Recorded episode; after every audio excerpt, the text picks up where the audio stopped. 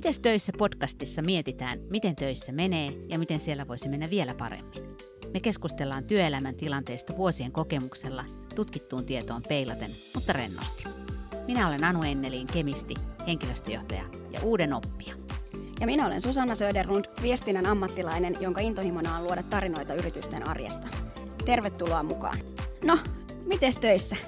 No meillä on nyt käynnissä henkilöstökysely, se Signin tekemä ja, ja siinä kysyttiin, että mitä itselle on työssä merkityksellisintä.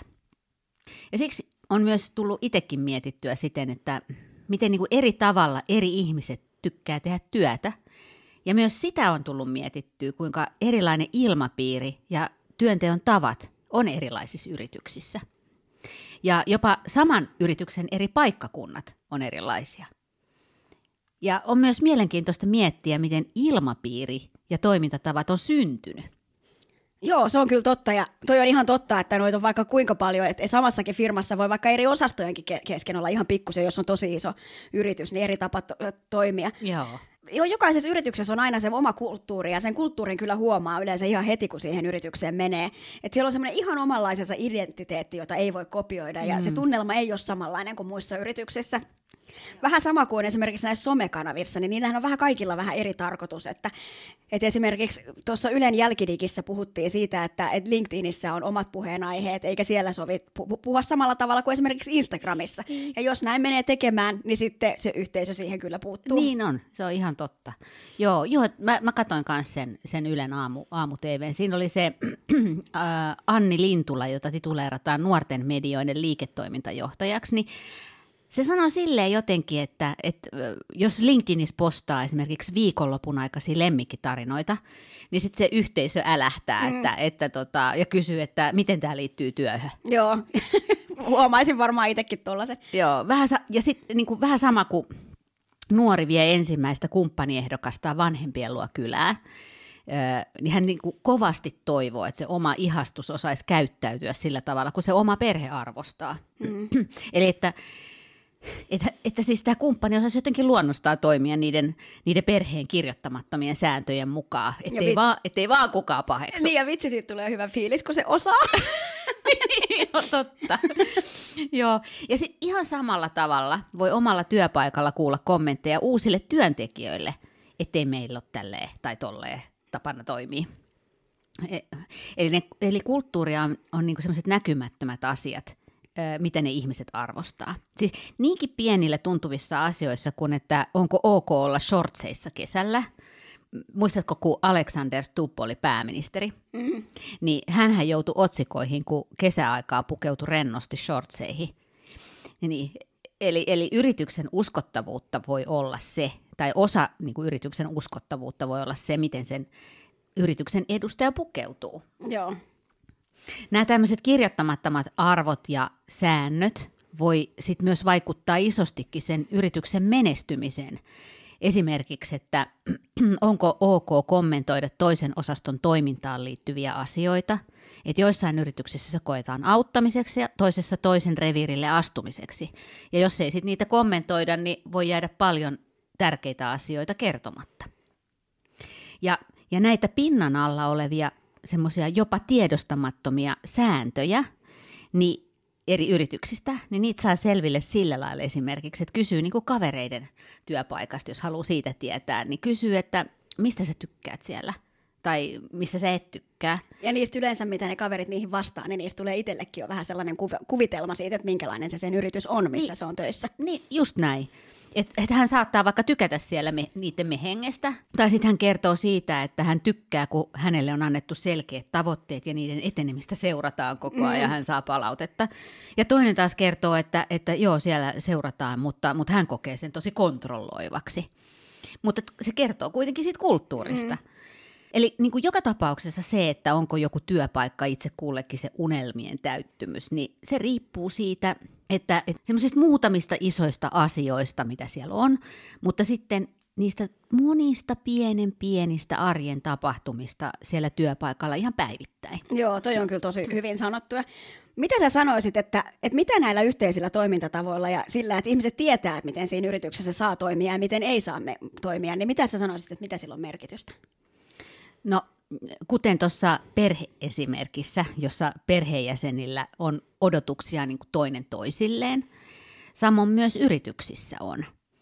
Et kun kaikkea ei voi kirjoittaa ohjeiksi, niin silti ihmisten täytyisi tietää, mitä siellä niin, kuin niin sanotussa pelikirjassa lukee, jota ei ole kirjoitettu, mm. jos haluaa onnistua siellä työssään. Eli, eli saada aikaan jotain ja menestyä. Eli Eli pitäisi tietää, että miten niin kuin se tieto siellä ihan oikeasti kulkee ja missä niitä päätöksiä ihan oikeasti tehdään niissä, niissä sulle tärkeissä asioissa. Et esimerkiksi tehdäänkö siellä yrityksen vaikka viikkopalaverissa todellisia päätöksiä, et vai onko aina tarpeen, että sitten siellä ne, ne tiimin päätökset hyväksytetään ennen niin kuin todellisen toiminnan lupaa sitten vielä yrityksen toimitusjohtajalta. Jos vaikka tiimi on tekemässä jotain kevätretkeä tai järjestämässä jotain asiakastilaisuutta.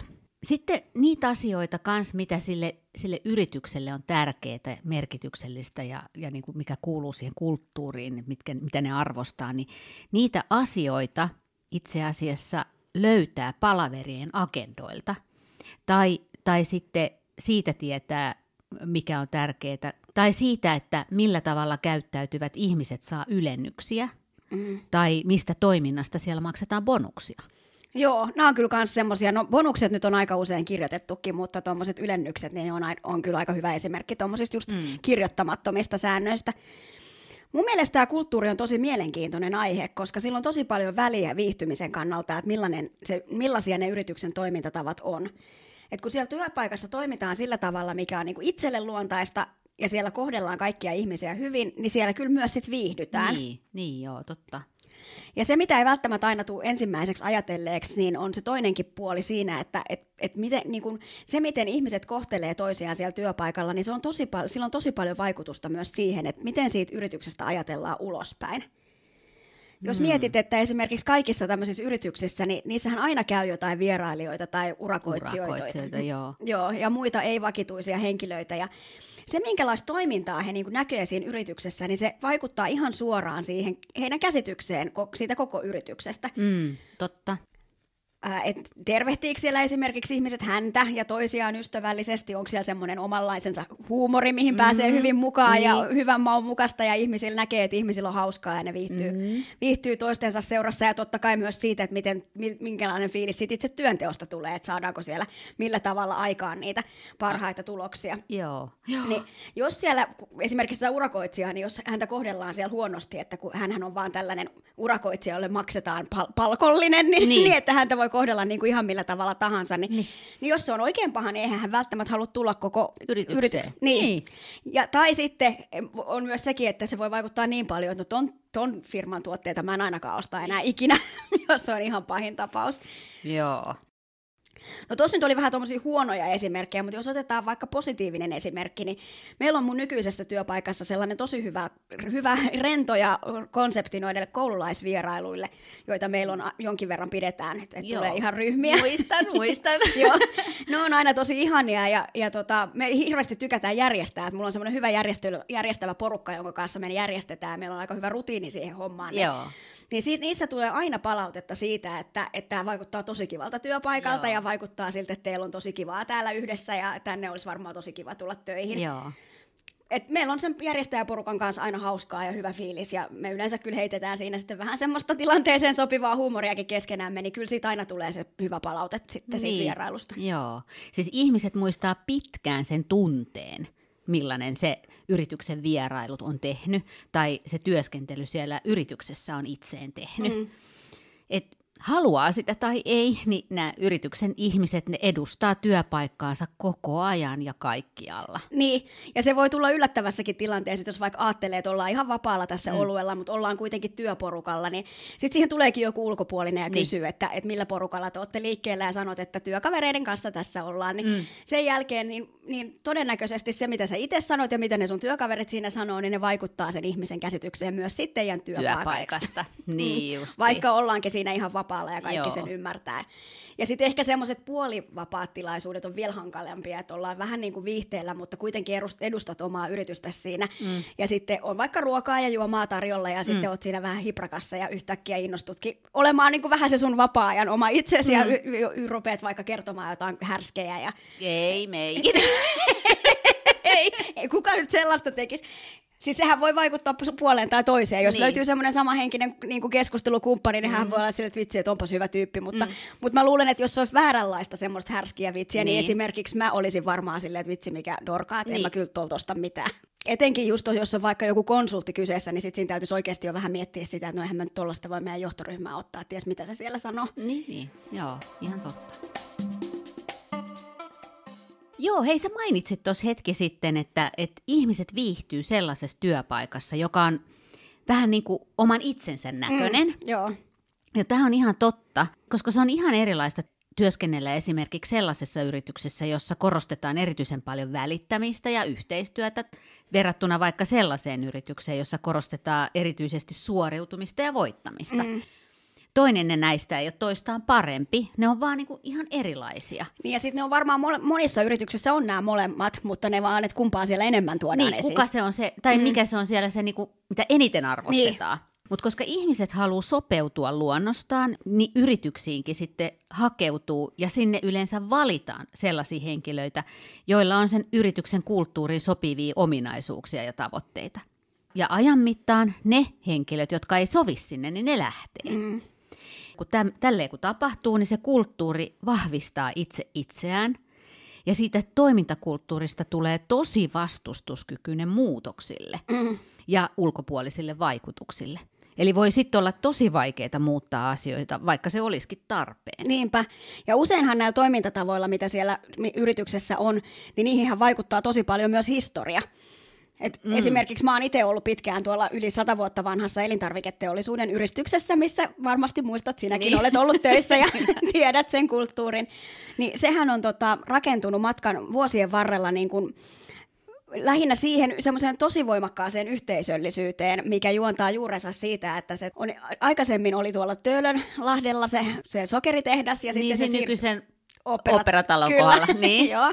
Eli aika keskeisellä paikalla ja, ja, ja sitten se sieltä siirtyi ihan maalle, joka nyt ei sekään enää ole maaseutua kirkkonummi, mutta joka tapauksessa niin silloin oli kovin maaseutua ja tämä oli ihan asuttamaton alue, mihin se muutti, tai siis käytännössä asuttamaton alue, joka nyt on sitten ihan normaali tuommoinen kaupunki, kaupunkilähiö, niin, niin se rakentuu, se on koko se kaupungin osa on rakentunut sen, sen tehtaan ympärille. Mm. Että, et, ja sitten niitä ihmisiä, kun ne joutuu muuttamaan sieltä keskustasta sinne maalle, niin niitä motivoitiin muun muassa sillä, että, että piti olla niin kuin tosi hyvä se yhteishenki ja siellä annettiin omakotitaloja, ja, tai ei taloja, vaan siis tontteja. Ei sai rakentaa talon. Ja tota, niin pidettiin tosi hyvää huolta ja sieltä on tosi paljon peruja semmoisia asioita, mitkä, mitkä nytkin on ihan semmoisia startuppeja, kun tehdään, niin kun yritetään löytää sitä hyvää fiilistä, niin siellä on ihan vuosien niin kun saatossa syntynyt ne henkilöstön kerhot ja tämmöiset mm. normaalia laajempi terveydenhuolto. Ja niin tämmöistä kulttuuria, joka on näin niin kuin pitkä historia ja on voimakkaasti sille yhteisöllisyydelle rakentanut, rakentunut, niin, niin sen kyllä aika nopeasti huomaa, jos sinne tulee joku sellainen, joka siihen kulttuuriin ei sitten sovikkaan. Mm. Että, että tota, e, en mä tarkoita, että muutu itse tai lähde pois, ei se tietenkään sellaista ole, mutta, niin. mutta se on niin voimakas se kulttuuri, että siinä helposti muuttuu. Et niin. mä, mäkin, joka on kuitenkin aika mielestäni ennok-vaikutuksille kauhean herkkä, niin mä oon ihan ruvennut to- muuttamaan omia toimintatapoja mm. niin silleen, että se sopii siihen yritykseen. Mutta se ei tarkoita sitä, että mä olisin kokonaan muuttanut itseni, koska kyllä mä niinku siellä viihdyn ed- niinku edelleen. Että se on semmoinen kulttuuri, joka on mut vetänyt mukana. Mukaan, niin. Kyllä. Ja sitten sit se tota, tosiaan 60-luvulla on jo muuttanut sinne ja mähän on itse tullut sinne paljon myöhemmin. Että, että vaikka ne tavat on 60-luvulta, niin ei se sitä tarkoita, että mä siellä teen töitä kuten 60-luvulla, vaan, niin. vaan mä vaan tunnen tämän pitkän historian, niin mä tiedän, että siellä pitää, jos siellä jotain haluaa haluaa muuttaa, niin se muutetaan pikkuhiljaa ja sitten vanhaa kunnioittaa. Aivan, joo. No taas jos vertaa eri maiden ja eri perheiden kulttuureja, niin samalla tavalla myös yritysten tavat, arvot ja uskomukset on pitkän ajan, jopa vuosien tulosta, niin kuin just sanoit. Ja, ja, ja sitten ne voi juontaa myös juurensa siihen, niin kuin vaikka siihen yrityksen perustajaan. Mm. Esimerkiksi mä luin kesällä Ashley Vancein kirjoittaman kirjan Elon Muskista, joka kertoo myös Muskin perustamasta avaruusalan yrityksestä SpaceXstä. Siis sen missiohan on mullistaa avaruusteknologia ja mahdollistaa ihmiskunnan asuminen muilla planeetoilla. Mm, aika innostavaa. Joo, ja tota, tämän kirjan mukaan siellä SpaceXssä niin suhtaudutaan ihan eri tavalla kuin heidän kilpailijallaan niin kuin NASalla – avaruusrakettien komponentteihin ja tietotekniikkaan. heillä avaruusrakettiin voitiin käyttää aivan muuhun käyttöön suunniteltuja materiaaleja, jos ne oli kevyitä, halpoja ja sitten sen SpaceXen henkilökunnan mielestä kokeilun arvosia niihin, niihin raketteihin. Ja se toiminta on siellä niin kuin nopeaa ja kokeilevaa ja, ja yksi heidän niin kuin arvoistakin on riskinotto. Niin tästä kirjasta saa sellaisen käsityksen, että he voittaa nopeuden ja rohkeuden takia tämän kilpailijan NASAn niin kuin mennen tullen. Mm. Ja todella nopeastihan se SpaceX on saanutkin paljon aikaa. Esimerkiksi edestakasta rahtiliikennettä maan ja kansainvälisen avaruusaseman välillä. Joo. Ja, ja tästä Nasasta sitten tässä kirjassa jäi jotenkin sellainen ankeekuva, mm. että ihmetteli, että, että miksi toi NASA on tuommoinen jämähtänyt firma. Mm. Mutta sitten tämän kirjan lukemisen jälkeen mä katsoin Netflixistä upean minidokumenttisarjan NASAn avaruussukkulasta Challenger viimeinen lento. Mm. Ja tämä Challenger räjähti vuonna 1986. Ja tätä räjähdystä ja samalla sen koko miehistön ja sen Challengerin mukana ollen ihan kaikkien aikojen ensimmäisen siviilin kuolemaa seurasi suorana CNNn kautta valtava määrä ihmisiä. Ja mä itsekin muistan sen, että mm. et mä oon niin vanha.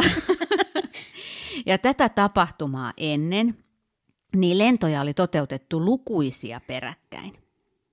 Ja siellä oli syntynyt siellä yrityksessä niille ihmisille semmoinen vaarallinen turvallisuuden tunne siitä, että, että me täällä Nasalla pystytään mihin vaan, kun mm. ollaan näin, tähänkin jo päästy.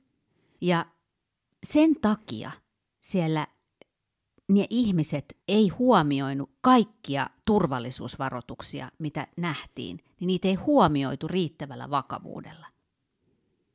Ja siksi tämä katastrofi tapahtui. Ja tämän katastrofaalisen tapahtuman jälkeen Nasassa seurasi merkittäviä toimintatapojen muutoksia, ja se, että NASAn ydinarvo turvallisuus ei sitten enää niin kuin mm. ole mitään sanahelinää. Et siellä tiettyjen henkilövaihdosten jälkeen alettiin tehdä vimmatusti töitä sen eteen, että he varmistaa taas turvalliset tavat viedä ihmisiä avaruuteen. Muutenhan sillä yrityksellä ei olisi ollut tulevaisuutta. No niin. Ja, ja tota, nyt se on niinku erityyppinen kuin silloin, mm. kun oltiin uhkarohkeita. Mm. No nyt sitten kun jos otettaisiin vielä vertailuun tähän näiden kahden NASAn ja sitten SpaceXn lisäksi vielä kolmas yritys samalta alalta, tämä venäläinen rakettimoottorivalmistaja Energomash, niin millainen yrityskulttuuri siellä on. Et mä mm. voisin kuvitella, että se on sitten taas aivan erilainen näihin kahteen jo keskenään erilaiseen kulttuuriin verrattuna, vaikka tekeekin ihan samanlaisia tuotteita ja samalla alalla. Mm, no ihan varmasti on. Ja toi NASA-esimerkki kuvaa erittäin konkreettisesti sitä, että historian tapahtumilla on merkitystä. Et on tosi ymmärrettävää, että kun historiassa on tällainen katastrofi, niin kuin NASassa, NASassa on käynyt, niin on syytä kiinnittää huomiota siihen kulttuurin niin, muuttamiseen. just näin. Mutta se kulttuurin muuttaminen ei ole helppoa, mutta kyllähän sitä kulttuuriakin voi muuttaa, eikö vaan? Joo, minkälaisessa tapauksessa sun mielestä kulttuuria niin pitäisi muuttaa oikein? että niin. se ei ole enää, että vaan niin. voisi muuttaa, vaan täytyisi. No ainakin silloin, jos sen yrityksen toimintatavat on sellaisia, että ihmiset ei halua olla siellä töissä no tai, tai tehdä parastaan. Mm. Et silloin ei auta muuta kuin ottaa lusikka kauniiseen käteen ja selvitettävä, mistä on kyse. Mm. Niin kuin haastatteluin ja kyselyin ja havainnoimalla. Ja sitten ne tulokset ja syyt pitäisi tuoda avoimesti esiin niin keskusteluun mm. ja, ja hyväksyä ne tosiasiat tietenkin niin johdon kuin sen koko henkilöstönkin, mm. joka sen kulttuurin niin kuin, aikaan saa mm. siellä. Ja sitten miettiä kaikkien kanssa yhdessä, että mitä tehdään. Joo. Ja se vaatii aikaa ja palaveripullaa. Mm. Ja sitten toimenpiteitä ja sitkeää tekemistä. Ja etenkin toimenpiteitä. Aika nopeastikin. Koska kaikki, mikä jää paperille, niin se vaan lisää turhautumista. Se on totta. Toinen syy, milloin pitäisi muuttaa, on tietysti, jos yrityksellä on joku tavoite eikä sinne päästä tekemällä asioita samalla tavalla kuin ennen, niin kyllä silloin on tarpeen myös miettiä, olisiko jotain syytä muuttaa, niin kuin esimerkiksi vaikka toinen asia mm. Et jos on tavoitteena saattaa niitä ihmisiä turvallisesti avaruuteen, niin on suhtautumista turvallisuuteen parannetta. Mm. Ja, ja sitten se seuraus on siitä sitten, että toimintatapoja muutetaan kaikissa tehtävissä. Ja sitten toisena esimerkkinä, että mikä nyt on nyt hyvin ajankohtainen, kun yritykset julistaa nyt kilvan olevansa kestävän kehityksen edelläkävijöitä, mm. niin silloin kaikkien henkilöiden toiminnan tulisi tukea tätä tavoitetta. Et ei voida enää toimia kuin ennen, koska aikaisemmin ei olla, olla toimittu kestävämmin kuin muut yritykset. Mm. Siis jos halutaan olla kerran edelläkävijä. Niin. Niin silloin tämä aihe pitäisi esimerkiksi pitäisi tulla palavereihin, agendalle ja projekteihin niin kuin oikeiksi aktiviteeteiksi sinne mm. aktiviteettilistoille, että seurataan, että niitä tehdään. Ja, eli jos se on kulttuurissa tämä kestävä kehitys, se näkyy ja kuuluu puheissa ja toiminnassa päivittäin. Et mietitään esim. aina, että miten tehtävät tai hankinnat voi tehdä vähemmillä hiilidioksidipäästöillä. Mm. Et jos vaikka hankintapäätöksiä tehdään sen perusteella, että mikä on halvin, niin sitten voisi vaikka ehdottaa, että meidän arviokriteeriksi tulisi lisätä myös nämä hiilidioksidipäästöt. Joo. Niin silloin ne toimintatavat jo muuttuu tukemaan sitä tavoitetta. Ja toi on myös tosi tärkeä siinä, että kulttuurihan muuttuu nimenomaan ihmisten kautta. Et mm. sitten jos, jos ei ne ihmiset, niin kun, jos hekin vähän kokee, että no mitä toi johto nyt tuolla jotain, toihan nyt on vaan tuollaista viherpesua, niin eihän se silloin ikinä, he, he ei lähde toteuttamaan sitä ei niin, ollenkaan. Niin, totta. Eli sitten vasta kun se ilmastotavoitteiden toteutuminen ja siihen, siihen tähtäävää toimintaa todella arvostetaan ja sitä näytetään, niin sitten se kulttuuri alkaa mm. muuttua. No perusajatus on kuitenkin, että toimintatapoja ja niitä arvoja ja niitä kaikkia uskomuksia ei voi muuttaa yksin ylhäältä käsin johto, eikä yksin alhaalta käsin. Just mitä sä äsken niin. sanoit, toi ihmiset niin. sitä muuttaa. Eli ylimmän johdon, sen pitäisi olla jotenkin aktiivisesti ja sitoutuneesti johtamassa sitä niin kuin mukana. Ja jos se johto ei ole, niin sitä muutosta on todella vaikea, ellei mahdoton saada aikaa. Ja sitten taas yksittäinen henkilö, niin hän voi saada aikaan kulttuurin muutosta niin kuin vakuuttamalla ensin se johto, tai sitten yksi vaihtoehto on, että ryhmäytyy ja aloittaa sitten vaikka miniliikkeen työkavereiden kesken ja sitten pikkuhiljaa alkaa levittämään mm-hmm. sitä tiettyä juttua se on ihan totta, että kukaan ei voi muuttaa kulttuuria yksin, ei, ei toimitusjohtaja eikä yksittäinen työntekijä, mutta mut kyllä mun mielestä yksittäisetkin ihmiset voi tehdä asioita, joilla sitä huonoa tai vanhanaikaista kulttuuria saadaan muutettua niin kuin ajan saatossa. Ja se on oikeastaan jokaisen velvollisuuskin, koska kyllähän yritysten täytyy pysyä ajan hengessä ja sen yrityksen täytyy olla myös niille uusille tuleville työntekijöille se unelmatyöpaikka. Mm-hmm. Mutta mulla on kyllä valitettavasti vähän huonoja kokemuksia siitä, että kun uutena ihmisenä tullaan yhtäkkiä kyseenalaistamaan niin kuin ihan kaikki vanha, niin mm. niin se aiheuttaa aika äkkiä ärtymystä ja muutosvastarintaa, joka olisi vältettävissä, jos vähän kiinnitettäisiin huomiota siihen, että miten ja ennen kaikkea miksi ne toimintatavat on siellä sellaisia kuin ne on. Niin siis se uuden tulijan täytyisi niin. miettiä. Niin. niin joo. Et mä oon itsekin oppinut tämän vähän kantapään kautta nykyisessä työssä, että et mä onnistuin tekemään aikoinaan muutaman aika isonkin mokan ihan alussa, kun en huoma- huomioinut riittävästi sitä, niitä yrityksen tapoja. Siis noi tekee, kaikki tekee noi virheet, niin tekee. menee uuteen Mutta mä oon ylpeä siitä, että mä opin siitä aika nopeasti. Mm-hmm. Mä tulin siis IT-alan asiantuntijaorganisaatiosta sokeritehtaalle ja mä olin heti ensitöikseni lakkauttamassa viikkotiedettä niin kuin vanhanaikaisena. Niin. Järjetöntä.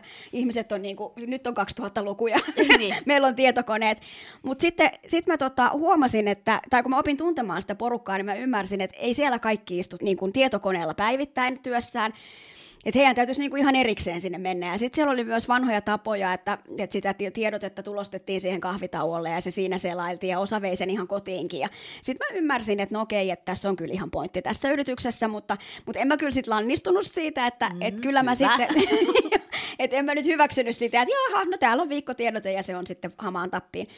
Mutta mä jatkoin sitä tiedonvälitystä aktiivisesti intrassa, että samat tiedot oli vähän niin kuin kummassakin. Ja, ja sitten yhtäkkiä mä huomasin, että ne ihmiset on alkanut tottua siihen, että siellä tapahtuu aika nopeasti siellä intrassa asioita. Ja niin, nopeammin et, saa niin, sen tiedon. Niin, mm. että et, aah, tähän tuleekin viikkotiedot ilmesty torstaisin. Ja voi ollakin maanantaina jo jotain, että tämähän on niin kuin mm. vähän jo vanhentunutta siinä torstaina. Niin sitten se vähän niin kuin, se mun toimintatapojen muutos, kun mä tein sen tuolla tavalla systemaattisesti, niin se vähän niin kuin oikeastaan itse tappoi sen viikkotiedotteen, että sitten yhtäkkiä niin kuin kaikki oli samaa mieltä, että ei sitä enää tarvita. Tai kyllä mä luulen, että siellä on vieläkin joitain, jotka ei ole sitä, sitä mutta, mutta suurin osa. Joo. Et kyllä mun mielestä sen takia tämä voi tuntua hankalalta, koska tietysti kun menee uuteen yritykseen, niin haluaa tehdä hyvän vaikutuksen ja tehdä semmoisen, että nyt mä saan asioita aikaan. Mutta kyllä aika monissa yrityksissä, varsinkin jolla, jos on haistii sen, että se on aika vahva se kulttuuri, niin kyllä mä neuvoisin ensimmäiset puoli vuotta ihan vaan tutustumaan niihin työkavereihin ja siihen kulttuuriin, että minkä takia siellä niitä asioita tekee. Ja sitten sit vasta sen jälkeen rupeat niin toteuttamaan mitä ainakaan kovin massiivisia muutoksia. Joo. Mulla tuli tähän mieleen, että palaverit on hyvä näyteikkuna siihen, että millainen yrityskulttuuri on uudelle henkilölle, mm. koska palavereissa ne ihmiset tapaa ja niissä jaetaan tietoa ja ymmärrystä ja päätetään asioista, niin siellä voi myös oikeasti vaikuttaa siihen yrityksen kulttuuriin ja toimintatapoihin ja uskomuksiin. Ihan kuka vaan. Mm. Esimerkiksi se, että miten sä ajattelet ylipäätään palavereista, niin se vaikuttaa jo siihen, miten sä suhtaudut niihin ja paneudut niihin. Et jos sä ajattelet, että palaverit on ihan ajan hukkaa, niin todennäköisesti sä et panosta niihin. Mm.